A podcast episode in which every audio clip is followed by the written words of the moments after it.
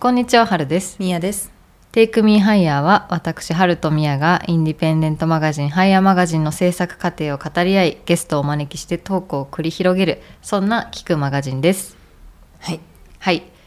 では、あの前回に引き続き、山本ナイルさんを、はいあのコントリビューターとしてはい呼んでおりますので、よろしくお願いします。はい、よろしくお願いします。はい。コントリビューターについてさ、うちら何も言ってないよね。いいのいいの雑誌だから。いいよねもうこれあいいか。雑誌だから。う ん雑誌だから。コントリビューター。ーター三ページ目だから。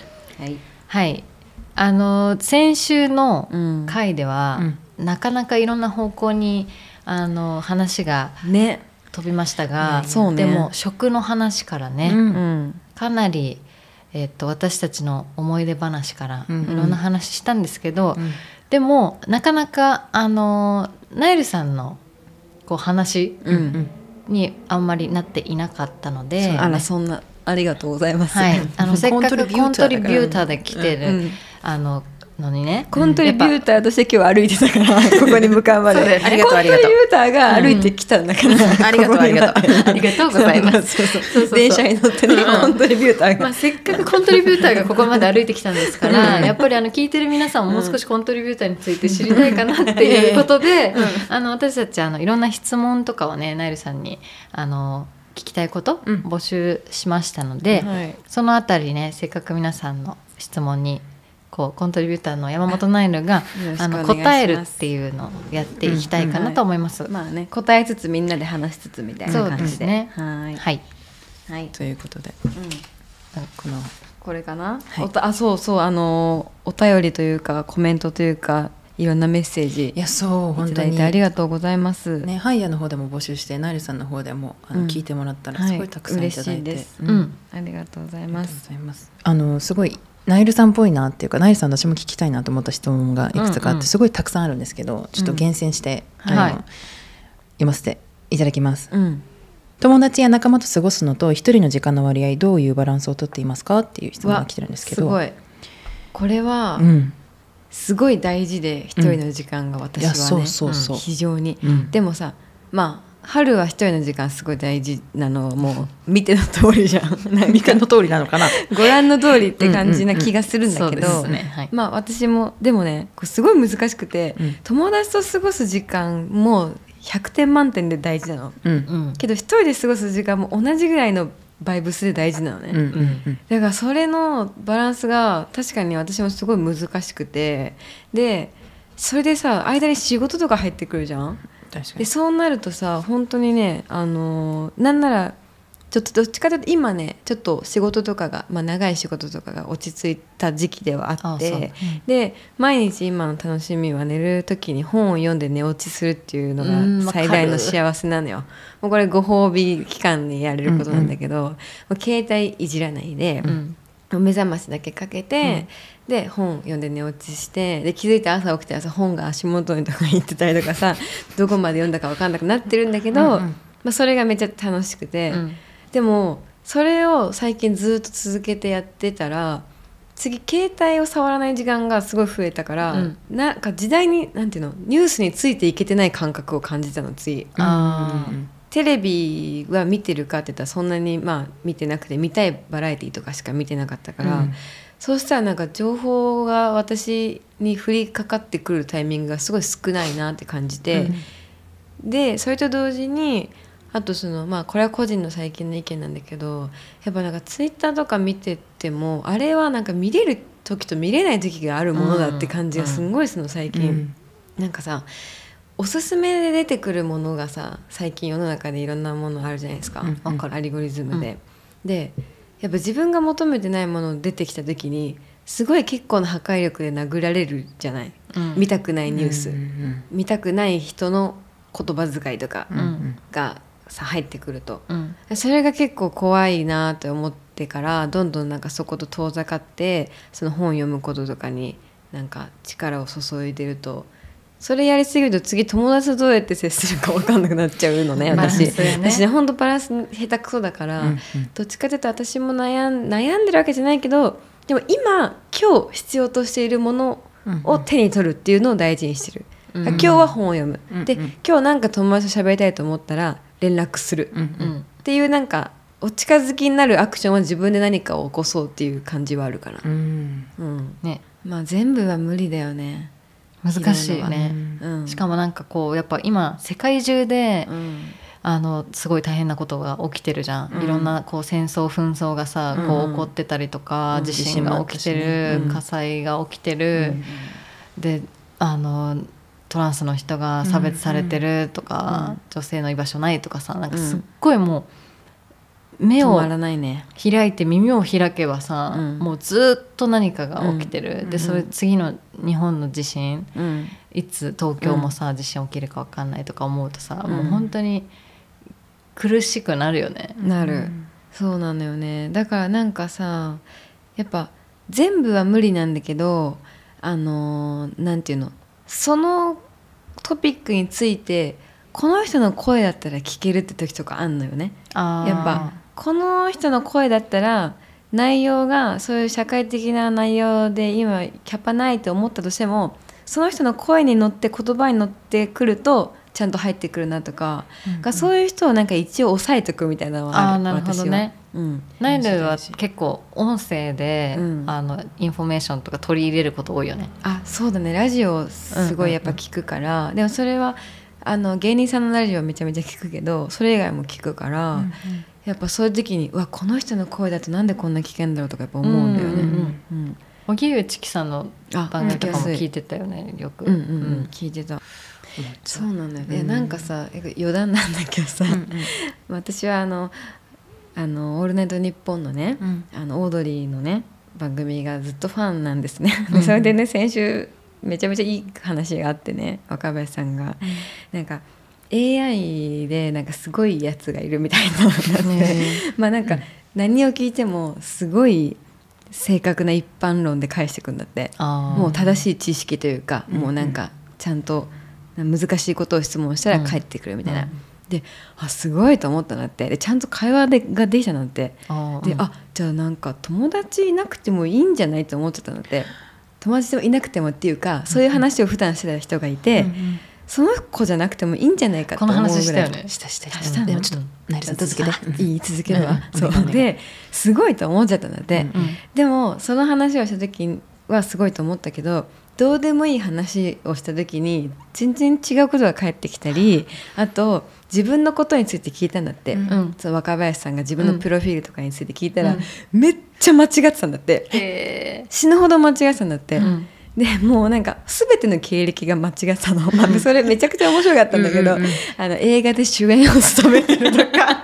もうなんかね、本当に面白くて、私も若林さん知らないからそれの AI とやりとりしてたら主演作品あったんだって思っちゃう。じゃん、うんうん。そんだけ社会のニュースとか、うんうん。いろんななんか科学の情報とか自分が全く知らないことをなんかすごい的を得てる感多分それは的を得てんだけど、うん。に聞いた時にわすごいって感動しちゃったけど、うん。そうじゃないところを聞いた時に全く間違っててでも自分は違うって思えたから、うん。ああこれに頼るのは違うなってやっぱり思ったんだって、うんうんけどさそれが当たり前になって主流なんだとか言ってる人たちっているじゃん。うん。でも、いるじゃんって言い方失礼だけど、でもその人たちからしたら間違ってることに気づかないで間違った情報を得続けてこれで満足してる人たちがいると思ったらもう恐ろしすぎて、うんやっぱり自分の手で触っていかないとダメなんじゃないかといううんことを思ったんですよね余計、でもこれ最近話した話のまずさ2つは絶対入ってるよね。あ、2つ入ってんだ。そうだね、うん。なんか最近私と宮で話したのが、うん。そのパートナーにこう浮気されたらみたいな話がうんうんうん。こう話題に上がったわけですよ。っうんうん。てなった時にあのそのパートナーが誰か自分以外の人と体の関係を持ってるうん。が1ね。うんうん。でもう一つはうん。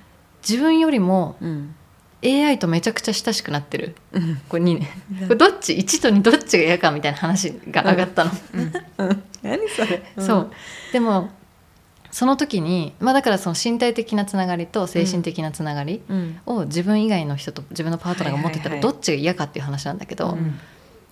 それを精神的な部分はその AI とのつながりっうん。ていう話をしてたのうちら。うんうんでミヤはその精神的なつながりの方がうん。嫌だって言ったのね自分以外の人と。うんうんうんうんででなんでそこに AI が登場したかって言ったらなんか私がまた変な話を入れちゃったからそこで AI との比較になったんだけど AI と人間と元は人間で肉体的な接触がある方と精神的なつながりがある方のどっちかだったの。そうそううん普通に人,、うん人のね、めちゃくちゃ気持ちはないけど、うん。セックスしちゃいましたっていう方と、めちゃくちゃ気持ち悪いけどセックスはしてない。ごめん許してって言われたらどっちっていう話になって。そうそうそうえ今の現状ですけども、うん。私は、あのセックスしなかったとしても、はいはい。めちゃくちゃ気持ちが通じ合っちゃっててごめんみたいなこと言われる方が 辛い、辛いもう辛いいや辛い辛すぎて口回ん口回んなかった、もうそう想像しただけでちょっと無理って思っちゃって。なるほど。確かに。でそれを言った時におはるは、うん。なんでかわかんないけど、えそれがもしさ実在しないしない人物だったらどう？AI だったらどう？って言われて、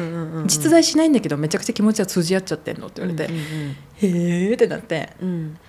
自分のこう興味あることにうん。こう最適化してくれるわけじゃん、AI って、うんうんうん。だからすごいうん。こう精神的なつながりをこう見出していく可能性もある。はいはいはい。うん。んだよねって思って、うんだよね。そう。でもしそこまでうん。その AI が自分にぴったりな存在になってくれるうん。んだったら、うん。自分も試したいって思ったの。うん。ですもし自分のパートナーがそれやってたとしてうんうん嫌だなっていうよりもうん。逆に興味があるなって思って、うんうんうんそんなに自分にぴったりになってくれる、だからこの発想のうん。器のでかさすげえと思ったのは私はまずそこで聞いてて。え？自分がもし AI と浮気してるって言われたら、そこで怒りとかよりもまずそっか私もじゃあやってみようかなって思うって言ってて、あやっぱあちょっとあああまあでもちょっと待ってってなったの私は。どういうことって思うよね？そのフィット感？そうそうそう。そう。うん。そうなの確かにそれは思うかもしれない。そう、うん。だからこの話の落としどころとか特にないんだけどさ。う んいいよ。どどっちが嫌かみたいな、うんそう確かにちょっと一時的に話だっていう話ちが嫌だいやむずい。今沈黙が2分起きちゃう今。本当に。選考えちゃう。選んじゃう。えじゃあその2分あい。置いてる間にもう一個そのこの今の話あったよねっていうのがその情報と沈かってね。うん。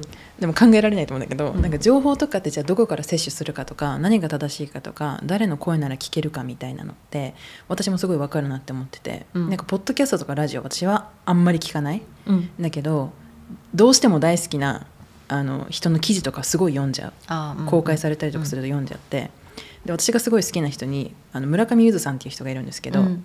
あの写真の研究をしている人で、まあ、言ったら学者さんというか、まあ、研究者の人なんですけど、今その連載を「ポパイ」と「ファッションポスト」かな？でやっててなんかその写真の研究とかをしてるからもちろんそれに基づいた話もあるんだけど、うん。じゃあウクライナの戦争から考えることとかいう、うん。そういうことも言っててうん。なんか自分のもやっとしてる気持ちをそのまま書いてくれて世の中に出してくれてるうん。みたいなのがあってでその人はその研究者だからその論文とかを書く上でファクトっていうことは確実に大事。はいはいはい。間違いない。あこの話思い出してた私も、うんうん、ファクトが間違ってるっていう事実に私はあんまり許せる状況にないって言っててやっぱりそれは研究というかあの調べてここから引用してきたみたいな風に論文を書いたりするから、うん。なんか人がその自分が知ってる情報とかで間違えてるのを見ちゃうと、うん。あ多分他の情報も間違ったものもらってるかもってやっぱ思っちゃうからうんうんうんうん。受け入れられなくなるみたいなうんうん話をしてて、うん。いやそれめっちゃ大事だなって思うし自分はなんとなくその人のテキストだったりとかが好きだから読んでたんだけど、そう思ってくれてる人が文章を書いてくれてる現実、うんうんあーマジでありがたいとあ思っちゃって。りがたいね。なんかさ、その文章を書いて世の中に出すんだったら、うん。みんながそうあるべきだと思うし、うんうん。これって自分に対してもめちゃくちゃ自分は大丈夫なのかってうんうん。思った話でもあるんだけど、うんうん。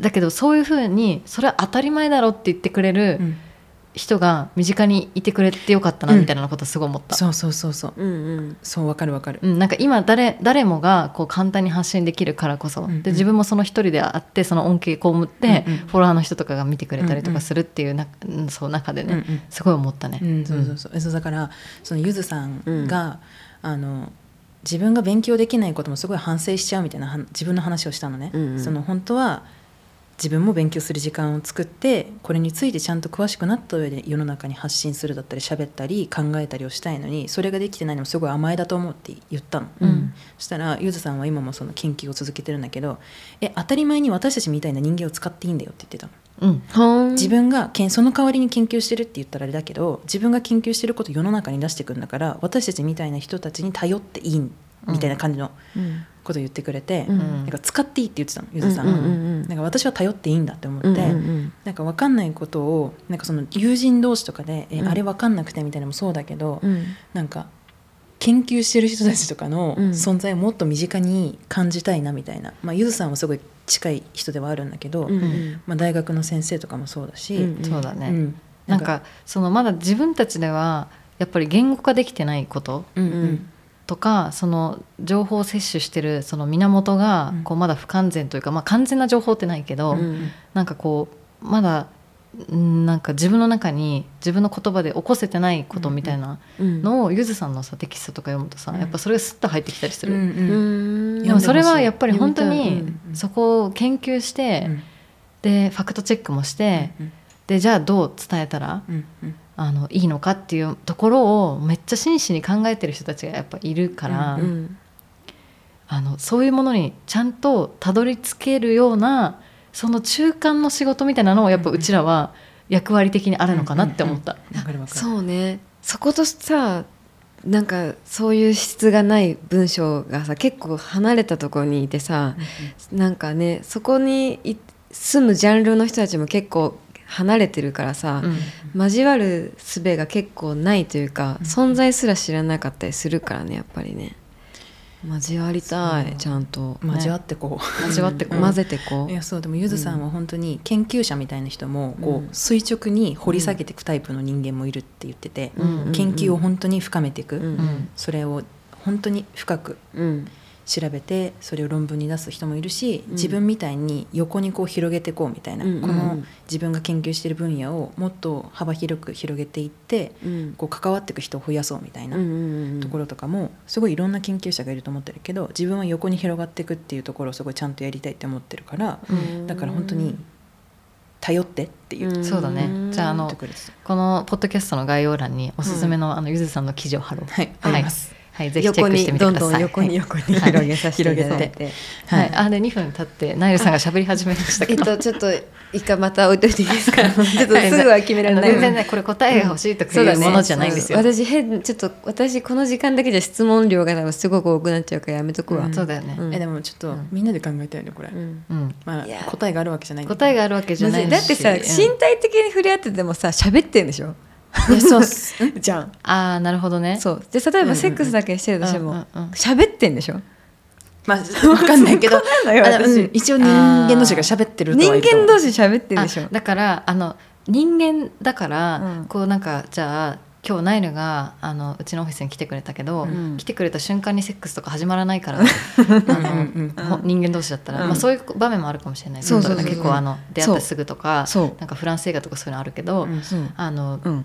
言葉があって何かお互いに惹かれ合って体の関係になるんじゃないかってことだよね。そうなってるってことはうん。それは体だけじゃないじゃないですか。あーなるほど。なんていうの、うんうん中の話じゃんもっと。いやでもでもそれはナイルがその誰かに触れ合いたいと思った時に、うん。そこに言葉っていうのがすごいなんか大事な要素としてあるからあこそそう思うわけであって、そうです。必ずしも あのみんながみんなそうじゃない気がしてて本当にあの目の前にいるなんか異性とか、うん。まあ、同性でも何でもいいんだけど、うんうん。なんかこう生き物を見てこう発情するみたいな人もやっぱいるから、うんうんうん。それはあの、まあ、ナイルは言葉がいるかもしれないけど、うん。うん言葉がいらない人もいるそっか。と思う。でもなんか天秤にかけた時にさ何この天秤じゃあ？でも誰が用意天秤だけど会話はどっちもあるじゃん言ったら。うん。だけどその身体的なつながりの時にももちろんあるんだけど、うん。何？精神的につながれるってビビーもあるかもしれないけど私はめちゃくちゃ会話があったからこそなんかお互い共感できたり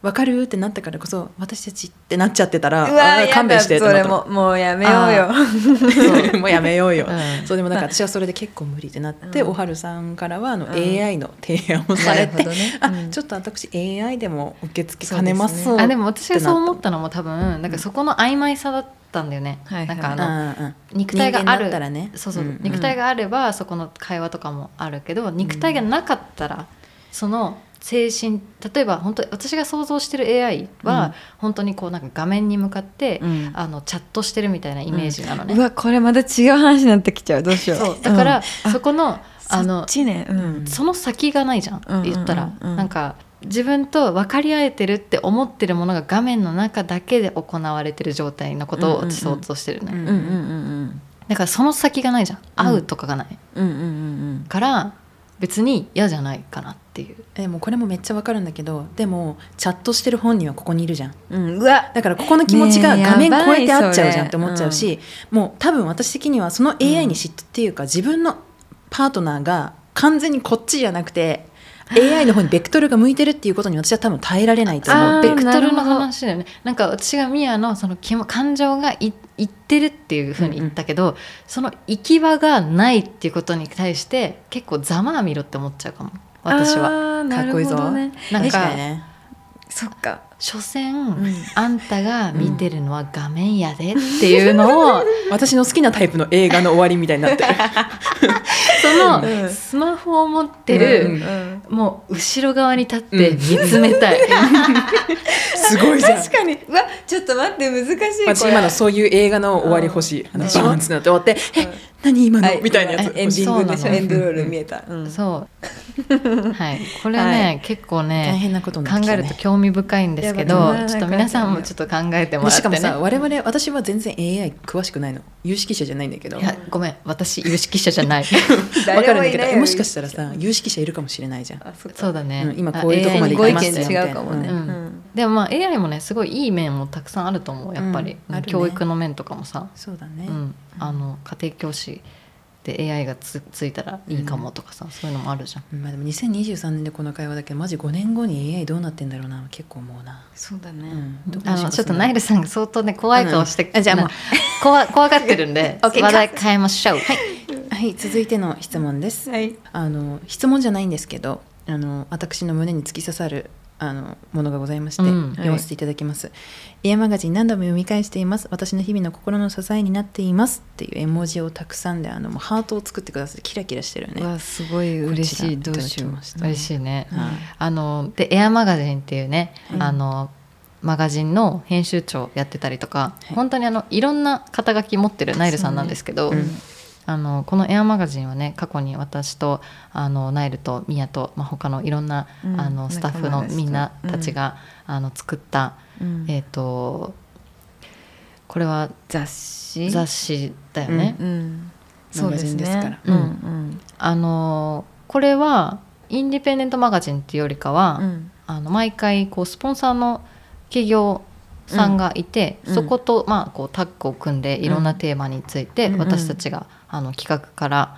あの制作まで行うっていうマガジンなんですけどそこでナイルさんが編集長を、あの務めていらっしゃる。はいナイさん、い、やそうね。あのー多分自分の疑問とかから生まれたんだよね。多分心の動きとしては、うん。うん。だからなんていうか社会の問題を自分はそれに対して気づくのが年齢として例えばじゃあその選挙権を持った時からではなかったりとか、うん。なんか社会とどんどん触れ合っていく中で気づいたこととかがあって、うん。なんかその時にすごいハッとしたことがたくさんあったんだよねその2019年に作った時に、うん。でその2018年とか多分その頃にねきっと。で自分が生きてきた環境では知らないままだったであろう情報とかを知るようになってそのぐらいの時に。うん。でなんかそれに対してなんかすごいもっと何ができるんじゃないかと多分思った時に周りにその、まあ、春はね前から雑誌をハイヤーマガジンというものを作ったりとか自分の何かをこう人にあのシェアしたりとかをしてたから、私はモデルの仕事だけをしてたからその時は、うん。やっぱモデルってさこう被写体だからさ喋らないし言葉を持たないような感じだったの自分的には。うんまあ、SNS もあったけど、まあ、別になんか多くを喋るわけでもなく、まあ、あんまり言葉を持っていない感覚だったし自分がそういうことをできる人間だとも思ってなかったんだけど、うんやっぱり自分の中で生まれる疑問とかに対してみんなと一緒に話していく中でこれはもしかしたらもっと広い人たちも広く多くの人たちが同じことを思ってるんじゃないかっていうことをやっぱ思った時に、まあ、たまたまそのあのクライアントの人と出会ったりとかがして、チャンスをいただいて、まあ、じゃあなんかそれについての疑問をものにちゃんと作ろうみたいになったんですけど、うん。まあ、だからね、テーマの中でも社会問題についてっていう感じだけど中に書いてる文章はあんまりそういうことを感じさせないようなものを書いたりとかね、どっちかというとやっぱ個人の気持ちを優先とした心の動きで社会を見るみたいな感じで作ったよね。そうだね。なんか、うん。すごいやっぱエアマガジンの特徴的なところはその読者がすごいナイルの中で定まってるところだなって私思ったのね。すごいなんか、その地元の友達にうん。読んでほしいっていうのが最初からあったじゃん。うんうんうん。ですごいその友達の顔とかが多分ナイルの中で浮かんでて、あの子にこれ話したいうん。からこういう企画作りたいとかうん。があったのがやっぱりすごくこのエアマガジンの特徴で、うん。あの1号目の時はナイキさんとねうん。一緒にうん。作ったんですけどこう自分のことどれくらい知ってるっていうのがうん。マガジンの全体のテーマに、なっていて、うん。でその社会問題だったりとか、まあ、ここであのフェミニズムとかね、まあ、ナイキさんなんでスポーツ選手のうん。お話をこう聞いたりとかね、したんですけどあのまず自分のこと、うん。今自分はどこにいるのか、どんなことが好きで何が嫌でとかうん。なんかそういう小さいところからうん。こう自分を知って社会を知るみたいな、ん。そのスタンスがうん。すごい、あのまあ、さっきナイルが話した通りうん。あってだから何かを教えてあげるとかじゃなくてナイルが体感する。うんうんそしてナイルの言葉うでん伝えるにはどうしたらいいかみたいなところで私たちがそれをじゃあ写真にしたりとか、インタビューしたりね。そうこう目に見える形にしたみたいなね、うんもの、そうだうね、ん。そうなんかやっぱりそのなんだろうな今ねいろんな SNS とかがあったりとかしてさ多分自分の生活と人の生活をすごく比べるたりするじゃない、うんうん。わかんないけどその見た目なのか仕事なのか彼氏なのかとかさ、うんそういう家なのかとかいろいろあると思うけどさなんかやっぱり何をするにもなんかこれは本当にずっと思うけどやっぱ自分のことを自分はどれぐらい知ってるんだろうっていうなんか本当そこの豊かさがなんかどんなになんかこうお派手なものとかお金のかかるものよりも勝つなってやっぱすごい思ってて。なんかそれが自分のことを知ってるっていうのはすごい難しそうな言葉じゃなくてというか本当にじゃあ自分は何色が好きなのかとか、何を食べるのが好きなのかとか、うん。本当そのレベルの話のことを言ってて自分のことをどれぐらい知ってるかというのは何をしてる時が好きで何が嫌いで何が苦手なのか。でそれをすっごく細かく本当ちっちゃいことでいいからなんか知っていくとそれが実はめちゃめちゃ社会とつながってるっていうすごい不思議な扉につながるんですよそこが。それが私もすごいこのエアをやりながら体感したんだよね。こんなちっちゃな自分の苛立ちとかがあ実はこれが政治とつながってるなんてってやっぱり分かんなかった、そうだね、うん。今まではずっとね。うんだから実際あのナイルのね地元のお友達たちにうん。こうサイゼリアに集まってもらってさ、うん。みんなでおしゃべりしたりする、うん。あのお話が入ってたりとか、うん。あのなでしこジャパンの選手のインタビューがあったりとか、うんうんうんあとはあのナイルのねモデルとしてのそのナイルの、うん。なんて言うんだろう。この時はやっぱモデルのお仕事が多くてそうだね。本職のナイルの姿も、うんうんうん。あので同じ冊子の中で見れたりとか、うんあとはあのいろんな方にインタビューうんうんうん。ね言葉をお借りしてね。そう一緒に。ケミオさんとか、うん。姉アゲハの編集長とか、うんうんうんうん。ファッションモデルの石塚優さんに、うん。あとあの日本女子陸上競技選手の辻沙絵ちゃん、とかね。うん。はい、いろんな方のインタビューもうん。一緒にこう一冊にまとまってる、そうそうそう、なんかこう今の聞くとさ全くジャンルが違う人間がさ すごく混ざってるように感じるじゃん。いやこれが雑誌の良さだよねそうなのよね。そうそうそう。雑多な感じ。そうなのよ、ううん。ん。2合目はスノーボードウェアのあのブランドスノーボードウェアブランドのエスティボさんと、そうですね、はい、そう。Find Your Line っていう、うん。ね、テーマ「Find Your Line」だけど、うん。やっぱりこう自分の道を、そうやな、そうでもこれも、うん。あのブランドが掲げてたあの、うんその年のああそうね。のっていうのを引き継いでというか、んんんん。すぐぴったりですねって言って、結局自分なんだよね。そのなんかこう何と向き合うのにも、いかに自分を掘っていった先が楽しいか豊かかみたいなのは、うんやっぱ自分をこれもやりながらすごい感じたから、それはねすごいいい体験だったなと思うね自分的にも、うん。確実に今の自分を作ってるものではあるね。そうだね。その問いが自分自身にも、うんなんかそのナイルがその結局は自分なんだっていう気づきが、うん。そのいろんな人と関わる理由になってるというか、うんうん。ナイルもなんかじゃあ結局全部が自分なんだって思ったとしてもさ、うん。うんそっからさ思ったけど、うん。じゃあどうするっていうなるじゃん。そうやな。だから、おじゃあ自分なんだって思うから自分のそのコンフォートゾーンから出て、うん。自分でじゃああのスノーボードやったことないし、うんうん。冬とか嫌いだけど、うん。一回やってみるとかさ、うんうんうん。そしたらその反応が、うん。まあ、自然とか雪の,、うんあの反応自然に遊ばれてる感じとかってさ、うんうんうんうん。すごいスノーボード初めてやって感じたじゃん。すごい発見があったからゲストの人たちもみんな同じ体験をしてほしいと思って、やばいよねこれ 無理やり。本当に。雪山に、本当にそうなのよ。ゲストだってこの上出さんのこの写真さ、うん。ちょっとレアすぎないひん曲がってる。大丈夫かな？なんかあの、うん。あのね上出上出さんにあの上出良平さんにインタビューさせてもらって、で上出さんがねスノーボードウェア着てねなんかこう眩しそうにこううん。爽やかな感じで珍しくうん。写ってるんですけど、うんページ開いたらなんか雪に埋まってる。転んじゃって。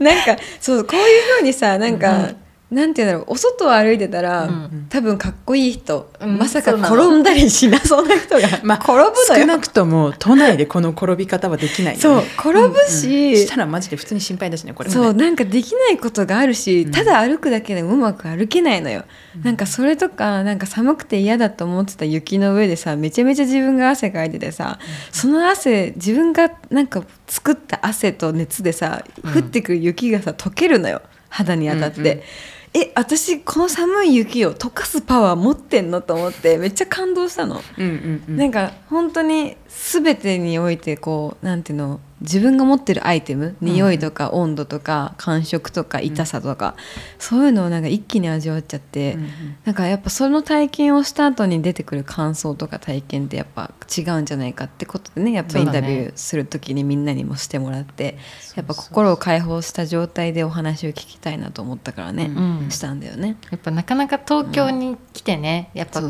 の肩書きとか自分の役割とか気にせず話しましょうとか言っても難しいからね。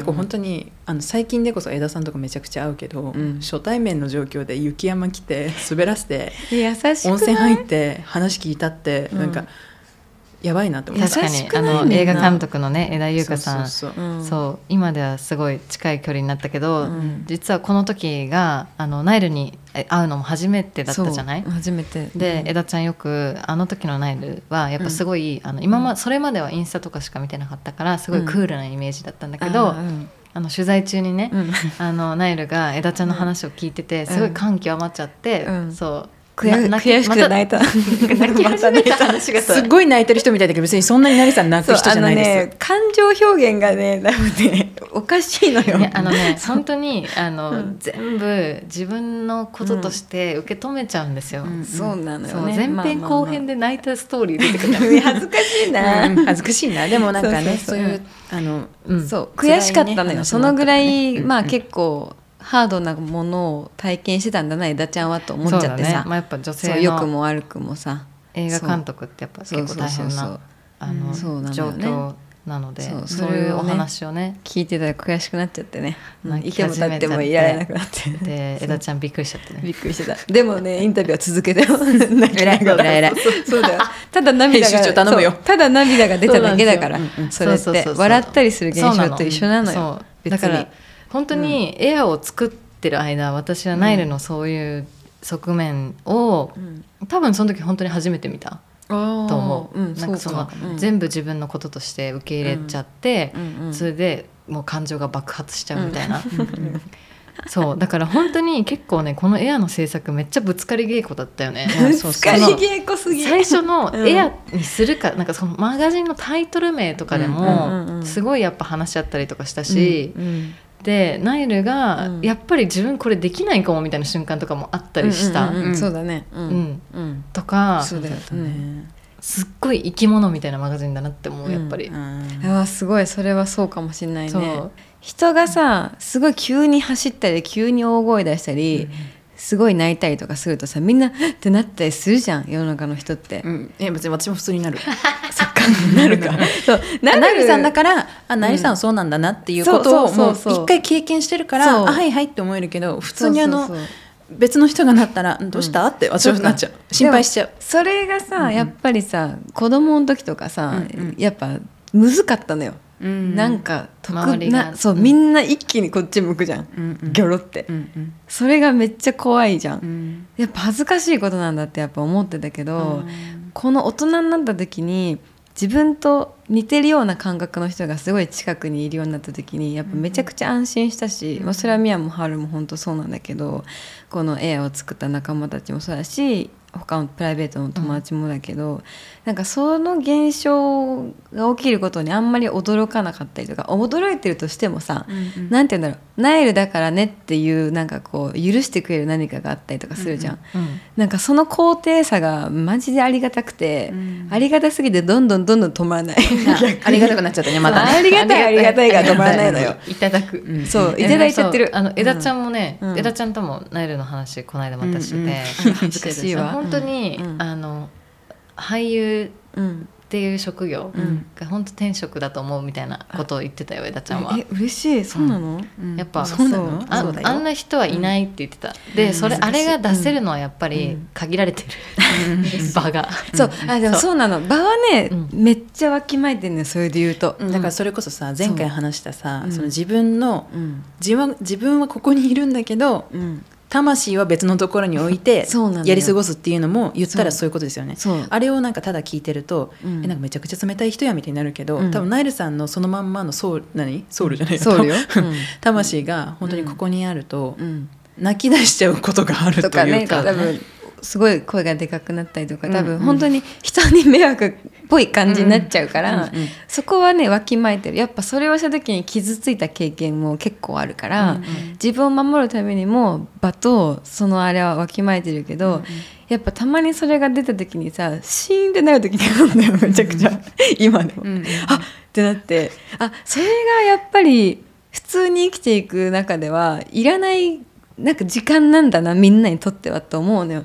でもみんなにとって、わかんないけどね、うん。その中で。心配してんだと思うよ多分。そうそうそう、でもそのそこの部分こそ私が大事にしてるとこだったりするっていう時に、やっぱり自分のことを分かってくれる人たちがいたっていうのはめちゃめちゃ肯定されたし、その枝ちゃんのその話で言うと多分これしか仕事としてできないというか これが許されるのがこの職業しかないのよ。多分。少ないよね。そうそう、表現をするっていうその俳優に限らずね、モデルだったりとか、うんうんうんやっぱりこの仕事しか自分が許される場所がやっぱないんじゃないかってこの年になって気づいてきて、やっぱ普通にバイトとかしてても怒られまくってやっていけなかったから今まで、だからっていう意味で頑張って働くっていう気持ちなのよ私は、うん。だってこれからさよならされちゃったら私多分本当に生きていけないと思う。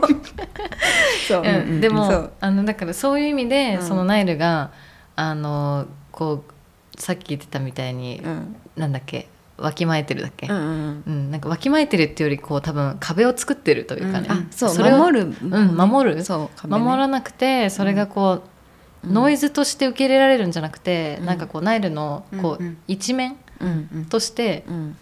それがそのまま冊子になってるじゃん、あそうね、うん。特に2号とかね、うんうんうん、そうだからそう。ありがたい。エアはやっぱ結構ナイルそのものだよね。う、ん。ありがたいですとっても。うん。うん。ね。はい、いやいろんな人の話聞いたなって今やっぱめくってた。本当に。いや、ほんうん。なんかめくっててさこれ思い出思い出。本当にね、うん。これは本当にね、うん。あのいろんな感情ありますわ、ありますわ。でも普通に、あのまださやっとあのやっとっていうかコロナがこう国もあの検査あんましないですよとかマスクは自由にしようと思いますみたいな風になってきたけど、もうマジあのど真ん中っていうの？えそうなの、うん。なんかど真ん中に多分エアマガジンはうん。一番真ん中というか、うん。あのコロナがまだ日本でうん。流行ってない時期だったよねこれ撮影した時、そうそう。だからまだマスクしてないし、そう。みんなで雪山行けたんだよね、うん。そうなの。だけどだからね。この冊子がどんどん後半になるにつれてあの急にリモートの取材が入ってくるわけ、うん。なんかこれもあのもう緊急事態宣言出ましたって言ってうん初めての緊急事態宣言出されいて、やそうそうであの急にさもう部屋から出れないみたいになって、うん本当に。であの雪山でこう伸び伸びやってたと思ったら、うん。私六急にね。六畳の小屋から。そう。部屋部屋って言って。自分のお家なんだから結構部屋から出れなくなっちゃって、うんなんかパソコンと指とさお尻と床がくっついた人生だったあの毎日。私も本当に狭い部屋だ、まあ、2人知ってると思うけどさ、ねね動物の森のみたいな。動物の森って言われてた部屋に住んでたんですけどそ,、こでさみんなでさうん。ズーム6時間ぐらいつないでさ、うん。やばいやっやばいたりとか。いやでも本当そうだよね。ギリギリ途中まではさオフィス人来なくなってきてるけどオフィスでリモートで取材しましょうからさでしかももともとは全員雪山行く予定だったじゃん。そうそうそうそうだからおぶくろさんとかもさロンドンにいたのにさ、うん。あの日本行くタイミングでじゃあいつだったら雪山行けますかとか言ってたのに。言ってた。そう。今までの自分の知ってるものづくりの仕方じゃ全くなくなっちゃったから、うん。すごいそこになんかなんだろう本当に分かんなくなっちゃって、うん。何が正しいのかとか、うん。うん。で取材とかもさリモートで全員でみたいな、うんこれ見てるとさそのスクショ画面にさ全員の顔映ってたりするけどさ、うんこういうのとかも本当に初めてだったじゃん、いやそうそうそう。本当はね会って写真撮りたいけど撮れないからね、そうそうそうそう。スクね。スクショの画面で、うん。あの冊子のうん。このページ、うん持つのかなとかさ、うんっていうか確かに。レイアウトとして許されるのかなみたいなうそうそうそうとかすごい思ったの、うん。なんか今までっていかにその人を魅力的に見せるかとかをすごい意識してたから、インタビュー撮影とかって、うんうんこれっていいのかなってすごい思ったんだよね、うん出す時に。うん。しかもさ、藤原しおりさんのインタビュー、うん。そのあのブルゾンちえみさんとして活動してたしおりさんのさ、うん。あのとこちょっと見てたらさ、うんあの本来なら今ってイタリア留学に向けての準備期間だったんです、うん。でもこんな状況で出発が伸びて時間ができたので読んでない本とかやり残したことをやったり家での時間を楽しんでますってうんうんうん言っててさ、うんうん本当にみんなが今家でなどうしてんだろうみたいうんうなん。のの、うん。だから一番最初のナイルの質問が今お家では何をして過ごしてますかなの。やばい質問だ。これ超時代だよね。休日何をしてますかこれさうん他の時代というかさ、うん。うちらの、うん。なんだろうこのコロナ前だったらありえないスタートじゃん、うん。確かに。今どうあのそういうね家でのスタイル的な特集のさ雑誌だったら分かるけどね。そうね。おうち特集みたいな。そう。4月2日現在、うん。うん。今お家で何してますか？みたいな。やばい。友達友達じゃないから今家何してんのじゃないのよ。えいでもやすごいね。本当にそういうことだったもんね、うん。うんうんうん。だから雑誌ってやっぱその時のさ、うん。本当に真空パックだね。いや本当にそうなの。よ、なんかそれをさ今さこうやってさお便りくれた子がさ自分にとってなんかあのいいものですって言ってくれたりとかさ、でなんかそこまでは思ってないけどそういえば家のなんかタンスのどっかに挟まってるわみたいなさ、人がいたらさなんかそういう体験がさできるじゃん雑誌ってやっぱり、時を戻してさその時の自分のことを考えるみたいなさ、うん。だしそのじゃあこのエアガジンもさ1号目と2号目全然テンションのあの、レイアウトのね雰囲気とか全然違うけどさその時にしかできなかったことがどんだけ愛おしいものかみたいな、うんその時の年齢しかできなかったこととか、コロナ禍だったからこそそのスクショのあの、あれでページを作るとかさなんかどんだけ準備して代々と会ってお金こんぐらい貯めてからこれをやろうとかあるじゃん。うん。そんなこともすごくいいけど 今うん。できることにこそあなたの価値がすごくあるんだよっていうのはね、うん。すごく思うんですよねよく。そうだね。うん。なんかね。自分にも言いたいわ。いやでもそうだよね。うん。なんかそのナイルが言ったように、うん。全然さスタイルとかも違うじゃん、うんでさ今見返したらさ、うん。なんかもっとこうできるじゃんとかもすごいやっぱ思っちゃうわけ。そうね、なんか、うん何これとかね、うん。このレイアウトとかさ。でもおはるそれハイヤー読み返してもすごい言うよね。すごいある、うんやっぱもう過去のことだからさ過去の自分にすごい叱咤激励みたいなさ。そうそうそうそうそう,、うんうんうん。でもやっぱりうん。その時その時で全身全霊でやってたら、うんうん。なんかまああのなんだろう見れるっていうか、うん。いやそうなの。全身全霊が大事なの。そうだね、とにかく。うん。全然カラーとかなくてもいいし、うん。写真も1枚もないとしても全身全霊でできたあのただ2ページの紙っぺらみたいなの美しさって絶対あるから、伝わるよね。伝わんのよ、それが。なんか今さそれこそうん。本当にどんどんいろんなものをうん。目に見,、見れる？うん。だからそれこそさっきゆずさんの話とかが出てきたけど、うんうんうん。今誰でも、うん。誰でもそうなんだけど、うんうん大体の人がスマホを持ち歩いてて、写真とかをすぐ撮れるけど、うんうんじゃあこの写真を撮る行為とかうん。リテラシーとかってうん。培われてるかって言われると、うん。写真は撮れるし上手になってるんだけど、うん。そこ置いてかれてるよねみたいな、とか話とかもあったりなんか物を作ったりする時に自分はまだこれしかできないって比較するようなものすごいよくできてるものが世の中にありふれすぎてて、あー。自分がこれやってみたいかもって思ってもあー自分はまだこれしかできないからできない。やっぱやっちゃダメだって思う気持ちが勝手に、ね。ま、芽生えたりしちゃう気がしてて。い、やそれはそうだとう、ん、だけど今これ自分にもめっちゃ言ってるんだけど、うんうんだけどやってみようみたいな、そうな、うん。そうなのよね。ていう心を、うん。あの忘れちゃうんだけど、うんうん。誰かと確認したりとか、うんうんうん。やってみてやっぱ良かったって思う体験をうん。まずしてみようみたいな、うん。そこに時間使いたいなやっぱりってうん。改めて思った。そうだね、時間の使い方それ思うね、うん。うんうんうん。なんかやっぱさ見れるからさそれに対していいコメントもあれば、うん。私が結構怒りプンプン系だからうんうんうん「なん。やこれ」みたいなんこととかも結構あったりする、うん同時に、めっちゃこれ好きもあるし、うん。なんでこれがこの世に出ちゃったんだろうみたいなのとかもあるから、なんかそういう厳しい目線を同時に自分にも負けちゃう、だからなんかやりきれないみたいなのとか、まあ、言ったら逃げてるみたいな話なんですけど、うん。けどなんかやっぱうーんうまくいかないけどやってみる、うん。やってみた。うんでそれをまあ自分に発表するでもいいし、うん半径1メートル以内とか本当に近い人とかに見せてみるみたいのでもいいし、うん。うん。なんかやっぱその時はうまくいかなかったかもしれないけど、うん。1年とか半年後見るだけでもああの時の自分がここにいるって思えるのはやっぱすごい大事だからまあ、それは日記とかでもいいかもしれないし、本当に何でそうだと思う。もいいけど。うん。なんかさ、食のことでも前も言ってたけどさ、うんうん。じゃあこの時食べたのが何ヶ月後の自分だとかさ、うんうん。じゃあ今生きてる自分たちの社会はちょっと何十年か前の人たちの人の政治のなんか反映されてるとかさ、こう最近さそれをすごい思うのその時の経過がこちらに届いてますよっていうのをね、だからなんかそのその時に行動する時はやっぱ今宮が言ったようなことを思うと思うのね自分も、すごい分かるその気持ち、うんけどさやってるかやってないかだけでこんな違うっていう超クソシンプルな言葉がさすごい感じるのね。わかる。なんかマジやってるかやってないかみたいな。超ギャル的なバイブサッチになっちゃうけど、やったらいい感じだし、うん。やらなかったらやらないだけのことしかない、それだけ、それさでもさ学生時代気づけなかったよねう気づけなかった、うん言われるじゃん、今だからそれだけって言えるよね。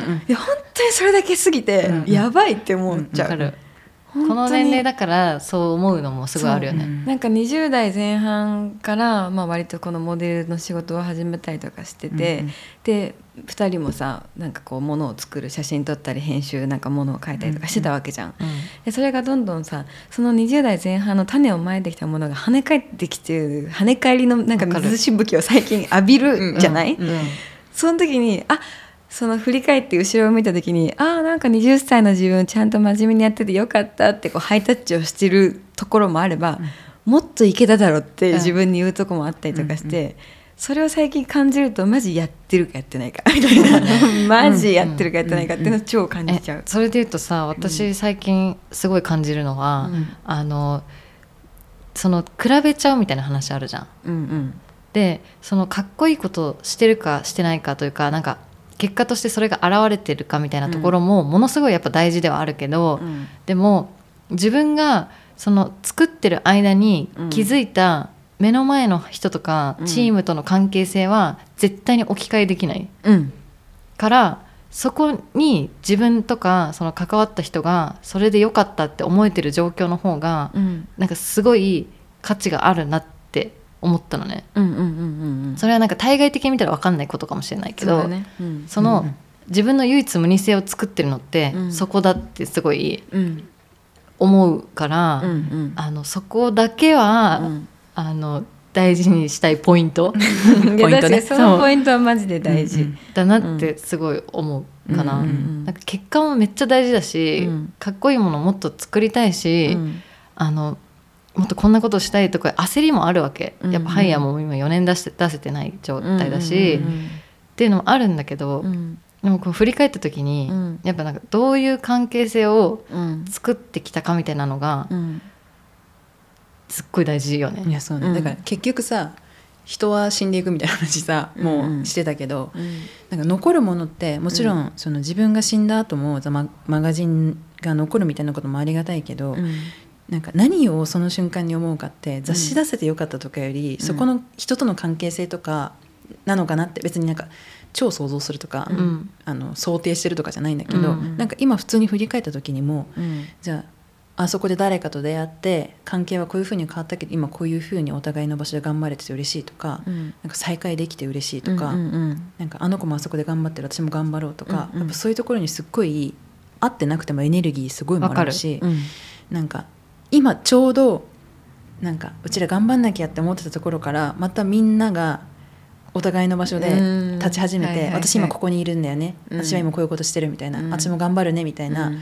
すごいみんなで手をうん。握れてるかは分かんないけど、うんなんか振り合える感じ、わかるなんか感じがうん。本当にありがたいなって思うし、本当にあの、そ生を感じるってことよねその人の、が自分がうん。生きるエネルギーになるみたいな時あるよね、うんいやめっちゃわかる。その合ってないけどねそうそうそう、あー通じ合ってんなっていうね。うちらもそういうのあるもんね、うん。結構。めちゃめちゃ思うなんかそれ美化していくわけじゃないんだけど、うん。ただここにあるものっていうだけなんだけど、やうん。っぱそれがすごい自分にとっては大事うん。ってうん。改めてすごい思う。そうだよね、年な気がする。しかも、うん。結局さ、その仕事していく上でもさ、うん。そこでのうん。関係性とか、うん。そのお互いのうん。あのコミュニケーションが心地よかったから次があるじゃん。って思うから。それはまず大前提としてあるよねね。絶対、そう。うん、でもさそれもそうだし今の話もずっとそうだけどさ全身全霊かが もう全身全霊だったら やってるかやってないかと全身全霊ね。そこって勝手についてくるのよね写真撮ります。そうなんかね勝手についてくるじゃん。うんうん。全身全霊だったら、うんうん。友達も一緒にそれが通じ合って全身全霊になるしギャルバイブ。で記憶も残るし、うんうん。で何年か経った後に手を振り合ってハイタッチできるわけよ、うんうん。なんかやっぱ全身全霊でしかないから、ん。でもそのそれこそ質問にもあったけどさじゃあ全部に全身全霊でいけって言ってるわけじゃなくて、休みポイントもありながら、うんうん。でなんかそのアウトプットをしまくれって言ってることではなくて、常に自分の中でそのなんか部屋を作っとくというか、なんかその眼鏡をたまにかけたり置いたりとかをするっていうリズムを作っとくということなんです。なんで笑ってんの？ナイル語が。えすごい？本当？大丈夫か？いやわかるわかる。辞書作ろうかしら？うん。そうそう。ね。そうだね、うんはい。あのこんなにね今話してる中で私たちの関係性がもうかなりはい。こういろんなものを共有した上でのうん。関係値っていうのは皆さんね、多分もう聞いててすごいわかる。これね。ううん。ん、と思うんですけど、まあ、そもそもあのナイルがなぜねそのこんなにハイヤーのミューズってうん。あるかみたいな話は最初にしたのかなちょっと。うんしたした。そうしたんだけどそもそもの出会いみたいなところも結構私覚えてて、うん。あの2015年とかねうん。あの絶命展うん。うん。っていう、あのファッションイベントっていうのかなうん。あの。そうデザイナーのリッテン、リッテンアフターワーズの山形義和さんと、うん。あと三清坂部のうんうん。坂部三清さんがうん。プロデュースしてた、うん。あの絶命展っていうのがあって。ファッションショー？っていうか、まあ、ファッションのなんかこうイベントだよね。そうなんかすごい、あの若手のデザイナーとかアーティストの,、あの表現をこう見せる場所として作られてたこう、うん。ファッションイベントなんだよね、うん。なんかランウェイがあったりとか、うん。インスタレーションがあったりとかうん。して、でその中にあの私とナイルがモデルとして出てったんだよね、うんうん。そう。それが初めましてのきっかけだったんだけど、うんあのその時私のりこ中里のうん。あののりこさんうんうん。が同じ大学で、うんで彼女の作品を初めて多分卒展かなんかかなうん。わで見てうん。なんかすごい衝撃受けて、うん。なんか大きなエビうん。あが覚えてる。うん。なんかエビの目玉がさ、うんうん。なんか出たり入ったりとかしてるうんうんうん作品あっうん。うんうんたじゃん。うん。であれとかをなんか美大で見たことが結構衝撃だったのね。うんうんでそのファッション自分はファッション好きだけど、うんうん。あの美大でこう表現するっていうことに対してイメージがついてなかったんだけど、でもあのこう装うこととかって、あのすごい人間の本質的な部分うん。だから、うん。なんかこうアートとつなげてなんかできたらいいのになって思ってた中でそういう出会いがあったから、うん。あのすごい私にとってはめっちゃ重要な出会いなのねこののりこ中里との出会いが。うんうんうん。でそこでナイルもいたじゃん。うん。モデルとして出てて、うん。であのここにいたヘアメイクの,、あのヘアメイクさんのアシスタントしてたうん。京子と、うんうん。あとはあれまだスタイリストさんのうんうんうんお手伝いしてたんだよね、うんうん。あのハイヤーの衣装を作ってる窓うん。とも出会ってて、うんやばいそうイベントがあったのそういう。やばいね。そう、うん。でなんか服とかもさ、うんなんなんて言ったらいいんだろう。なんか今まで、うん。そのファッションって言った時にうん。思い描いてた、うん。あの綺麗とかはいはいはい。シンプルでかっこいいとかそういうものからものすごい離れたうん。世界だった。うん。なんかうん。あ表現的なものってこういうものなんだって 知ったその時に。なんかナイルもさもうすでにモデルやってたじゃん、うんで雑誌とかも出てたし、うん。でもそういうところで着てるお洋服とかは、うんとは全く違ったじゃない？そうだね。うんうんうん。そう。すごいワクワクしたけどねやっぱ。そうなの、めちゃくちゃ楽しかった。そう。でその、うん。なんか絶命点にあの出たタイミングとかうん。うんって、やっぱ私すごい東京すごいって思ったのねだってうん。本当に今思えば今も周りの友達の近い人もそ,、こにいたりとかしてさその時のこう東京のファッション多分今振り返ると多分原宿とかそういうところで生まれたファッションの最後の部分だったと思うんだね。ストリートスナップとかのあーうんうん。本当最後の部分だったと思う。原宿歩いててもあの本当に原宿にしかいないようなファッションをしている子たち、そこでのコミュニティを築き上げてる子たちが当たり前に存在してでそういう子たちもそういうファッションショーに出てたりとかしてた。あそうだったね、うん、なんかそこから多分あと3年とか経ったらもうそういう人たちはいなくなってたから本当最後の部分だったんだなと思う、うんあの時代が。なんかもちろんそこに参加してたデザイナーさんたちは、うん。今もあの活動してて私たちもあの展示会行ったりね、うんうん。大好きで来てる、うん。あの琴彩子座うん。とか、大好き、うんそうそうそううん琴奈さんとかね、うん本当にいろんな方がいたっていうことを本当に私は絶命点全く関わってないんだけど、うん。なんか誰かとうん。おはるが会ってる時に「うん。え出会いどこだったんですか?」みたいなことを聞くと、本当に割と大半の人とかが「うん。あ絶命点だっけ?」みたいな、うんうんうんうんとかがすごい多くて、うん私はあれ一体何だったんだろうみたいな そうだよね、うんうん。うんうんうんあったねそんなことが、うん。当時はさだから訳も分からず出てたみたいなとこあったじゃん。わけも分からず出てた。そう。呼ばれたから歩いてた。服を着て。えそうなの。あり今ほどさ、うん。SNS も盛んじゃなかったじゃん。そうそうそうそう。どっちかというとツイッターがちょっと頑張ってるみたいな。そう。うん。で、ナイルとかもうん。どっちかって言ったら、うん。SNS よりも媒体のイメージが強かったよね、あやってたよねその時は。そう雑誌のイメージが強かったから、まだその現場に行っても、うん。こうなんかあのああの子有名な何々ちゃんだとかじゃないんだよねなんか、うんうんうんうんうんうん。うん。そうだね、うんうんんそうフォロワー何万とかうんそういう世界じゃないから、関係ないそうだね会って話して、うん。バイブス合うかどうか、うんなんかその場でチェックするみたいなさ、うんうんうんうん。そうだね。感じ。うん。人も多いからね。そうそうそうそう、んん。でその中でナイルが、うん。あのののりこ中里のショーでいいて、うんうんうんなんなんかねすごい気になっちゃったの私が。うん。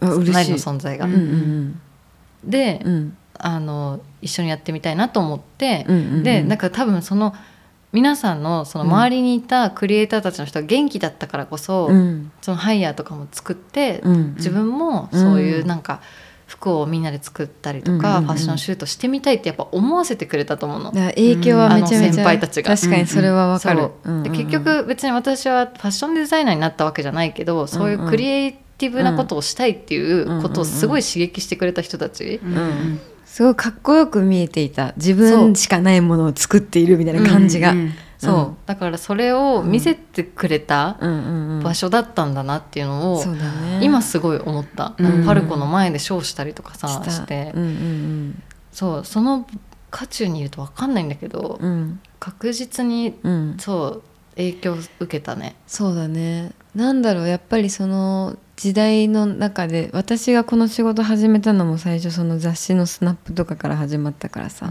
まああのジッパーとかね。やっぱ、うん今振り返ってさそのあの2000年代やっぱ可愛いみたいになってるけどさ、その感じのほんと最後の方に多分いたうん。人たちって私たちの時代ってさ、だからなんかどんどん世の中がすごい変わってるのもなんか感じたし狭間だなだなって今でもやっぱ思うよね、うん。進んでいくものとなくなっていたものと、うんでも確かにそういう先輩方みたいな人たちがたくさんいた感覚もすごくある。うん。うん。すごいうん。影響を受けるうん。時の、うん。こうなんかこうなんて言うんだろう。ドキドキ感みたいなのってさあの、うん。なんかさうん好きな人うん。が近くにいる時の感覚と似てない、あわかる、なんかどえあすごいすごい、うん。なんなんか別に、あのなんて言えばいいんだろう、うん。うん。来るか来ないかみたいな その横目のこの何かみたいなさ。武者震いみたいな状態、そうなんかね。ちょっとなんか力入っちゃって、うん。うんうん震えちゃってる状態みたいなのうんがうんうん。すごいあったの。でもそれは私が多分本当にまだうん。もうスポンジみたいな時代だったからっていうのもある、うんそうなんか全部こう体当たり、うん。うん。すいません、はい、そう。で目の僕だった時代に。ボブボブだった時代にやっぱ目の前にいるものに対してうん。自分がうん。なんかどんな反応をするのかみたいなことがすらがもう、うん。そうなのよ。知らないのよ、ね、の。自分が何の自分かもわからない時ね。だから、うん。自分の影響力にも自覚ないし、うん。自分がう受けてるうん。そういうパワーに対してもうん。無自覚だったんだけど、うんうんうん。それが今すごくうん。SNS もあることで、うん。自覚的になっちゃったがゆえに、ドキドキ感がないんだよね。わかるわかるわかる。あと突然いただくなんかハプニングななんかサプライズみたいなものもないじゃん。そうだね、全部予定通りだしさだからそこで出会ったものってやっぱり体で覚えてるから今も覚えてるみたいなところあるよね。うん。うん。エアの話になった時にさ、結局自分なんだよみたいな、うん。ナイルの話があったけどさ、うん。なんかコロナの時代ってさ、うん。コロナの時代っていうかまあ、うん。今もなんだけど、真っ最中でお家から出れない時って、うん。あの本当にあの自分自分に何かこう取り込むことしかできなかった。なんかね本読んだりとか、めっちゃ苦しかったなんかうん。見たりとかもうひたすらして、うん。それで何かを満たそうとしてたけど、うん。結局なんかあんまり自分が何なのか分かんなくて、私とかはもう自分らしさとかもちょっと全然分かんないんだけど、でもやっぱり今また人に会えるようになったりとかした時に、うん。その人の前で自分がどう振る舞うかで自分のことが分かるうん。っていう機会とかがすごいあって、うん。やっぱりなんか自分を知るっていうのもうんあのいろんな方法あるけど、うん。そういうなんかいろいろ取り込むっていうよりかは、うんうん。なんかこう手挙げた時うんナイルに「ヤッホー」って言った時にどう返ってくるかみたいなことが、本当になんか自分を作ってるなってすごい思う。わかります。すごいこうやってポッドキャストもやってさ、うん。まあ普段の仕事もあってハイヤーもあってみたいなうん。のがやっぱ今すごいありがたいよね。なんかこう、うん。いろんなところでうん。自分の居場所が作れるみたいな、うん。ありがたいよね。そうそうそう、まあ、ナイルも本当にそういう人じゃん、うん。なんか最初さこのスラッシュ多いのなんかみたいな感じあったけどさ。スラッシャーみたいな。そうそうそう。けどそれ結構普通ですよねって感じだもんね、うん。今はもう本当普通になってきてるけど、うんナイルもモデルやってて、うん。俳優やってて、うん。で編集長もやっててみたいな、美術のね説明したりしてオタクだから。そうそうとかもやっててみたいな、うんあのいろんなうん。その時の自分いやそうそうそうそう。で表現していいみたいな風になってきてるじゃん、昔とかだったらさやっぱりさ、うん。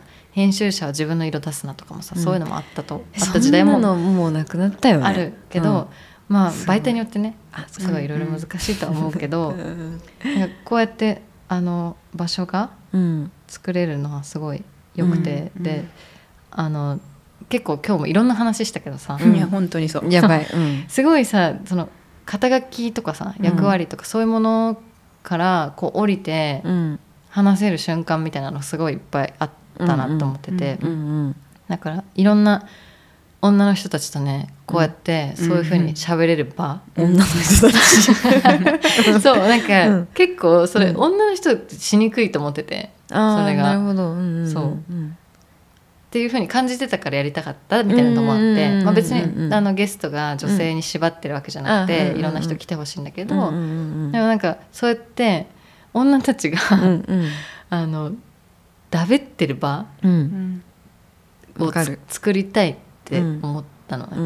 うんなんかどうでもいい話ってうん。マジで宝物だなって思う、いやそうだよね。うんうん。そう、うん。どうでもいいけど、一番心が動いてる話なの間違いないからね、言葉借りるとさそのどうでもいい話がさ、うん。自分のうん。体になってさ、流れてくんでしょ、そうなのよ、うんうん。うんそう。だからねうん。あの話してる内容にじゃあ自分には価値ないって思う人もいるかもしれないけど、うんうんでもそもそもなんかこれが行われてるみたいなことううんうんん。が私結構すごいなんかすごい大事うんうん。だなと思って、うんこれがじゃあ10年後にうちら聞き返したらさ、うん。これめっちゃすごい資料 やばい。いややばい。やばい。資料だよね資料だよね。資料。うん、やばい。この時20代の女性が話してたっていう。えそうそうそう、だからそういうものって結局残んないんだよ、誰かが残さないと、うん。うんって思うの。いや本当そうね。う。ん。だからなんか、多分その業業界的なこととしての資料にもなるし、うん。そうだねそうそうそう。この時代のね女性たちのね言葉遣いとかもあるかもしれないしね。だって分かんないですよね、うん。30年後とかに聞いたらえめちゃくちゃ丁寧な言葉で話してるっえて思われる可能性もあるギャルギャルとか言ってたけどさそんなんギャルじゃねえよって未来のギャルがさ、言ってる可能性もあるでしょ？だし反対もあるよね。あるある。そっかやばい20年前のギャルギャルなんだがみたいな勘弁して終わりに。ご勘弁 ご勘弁、でもそういうことだよね、なんか、うん。そのさっきおはるがゲストは別に女性に限るわけじゃないと言ってたんだけど、うんうん。でもやりたかったって言ってるおはるが今女性としてそこに座って話してるっていうこのことにすごく意味があるって、うん。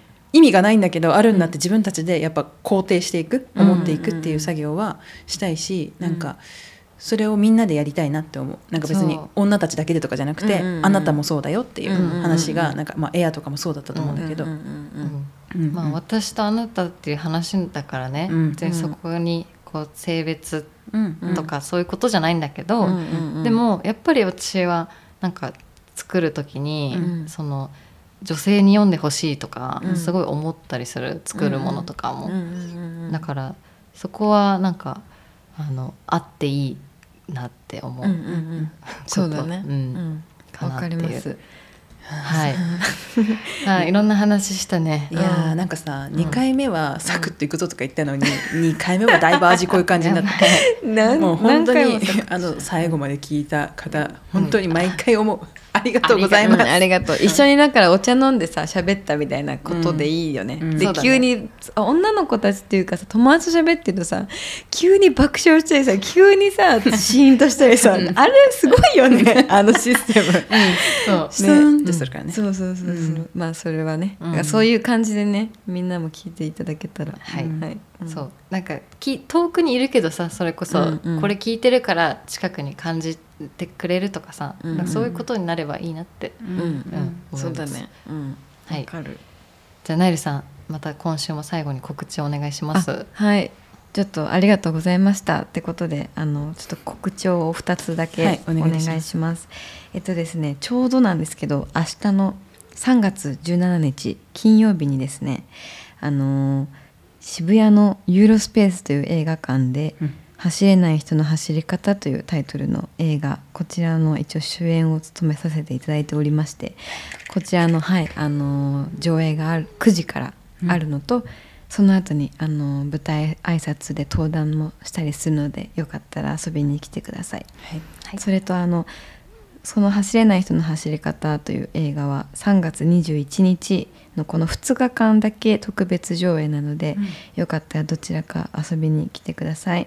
であともう一つなんですけどえー、と映画監督の吉田夏美さんという方の、えー、と作品長編作品の「何をそんなにつつましく」というタイトルの映画に出演するんですけどこちらのクラウドファンディングを、はい、クラウドファンディングを今やっておりまして、6月30日までできますのでいろんな情報とかコメントとか出してます。よかったら見てください、はい。はいありがとうございます。ちゃんとできました。はい、はい、ありがとうございます。上手でした。上手、はいうん。あのねナイルありがとうございました2週にわたって。初めてのコントリビューター、うん。どうでコントリビューターしてた？ちゃんと。いやもうめっちゃコントリビューターだったよね。だから 結構本当にこれ聞くマガジンでよかったなって思う。これ文字起こししてたら地獄じゃん。あー終わってる、そうだね。伝わんないね、でもこれが多分温度じゃないけど声の感じとかそれを全部聞き取ってくださった、うん。ねあの読者がいるので、本当に雑多だったよね。いや本当に、